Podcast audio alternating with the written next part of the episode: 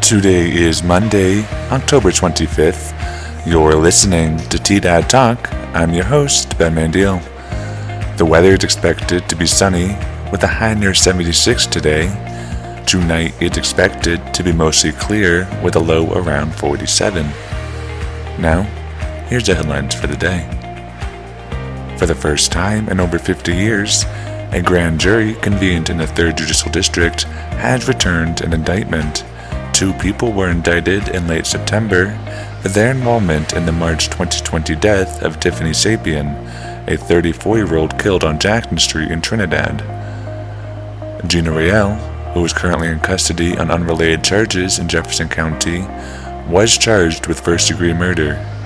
Roy Allen Elliott Cassius III, who was a fugitive as of last Wednesday when District Attorney Solano announced the indictments, was charged with being an accessory to a crime.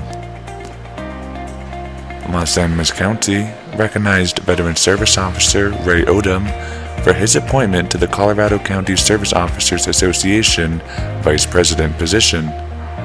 Odom has been serving Las Animas County for the last three years and has received praise for his work.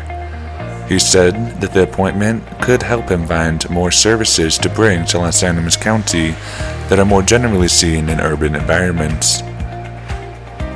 The Federal Bureau of Investigation is warning people that threats against New Mexico election workers will not be tolerated and that threats involving a dangerous weapon could lead to a sentence of 10 years in prison.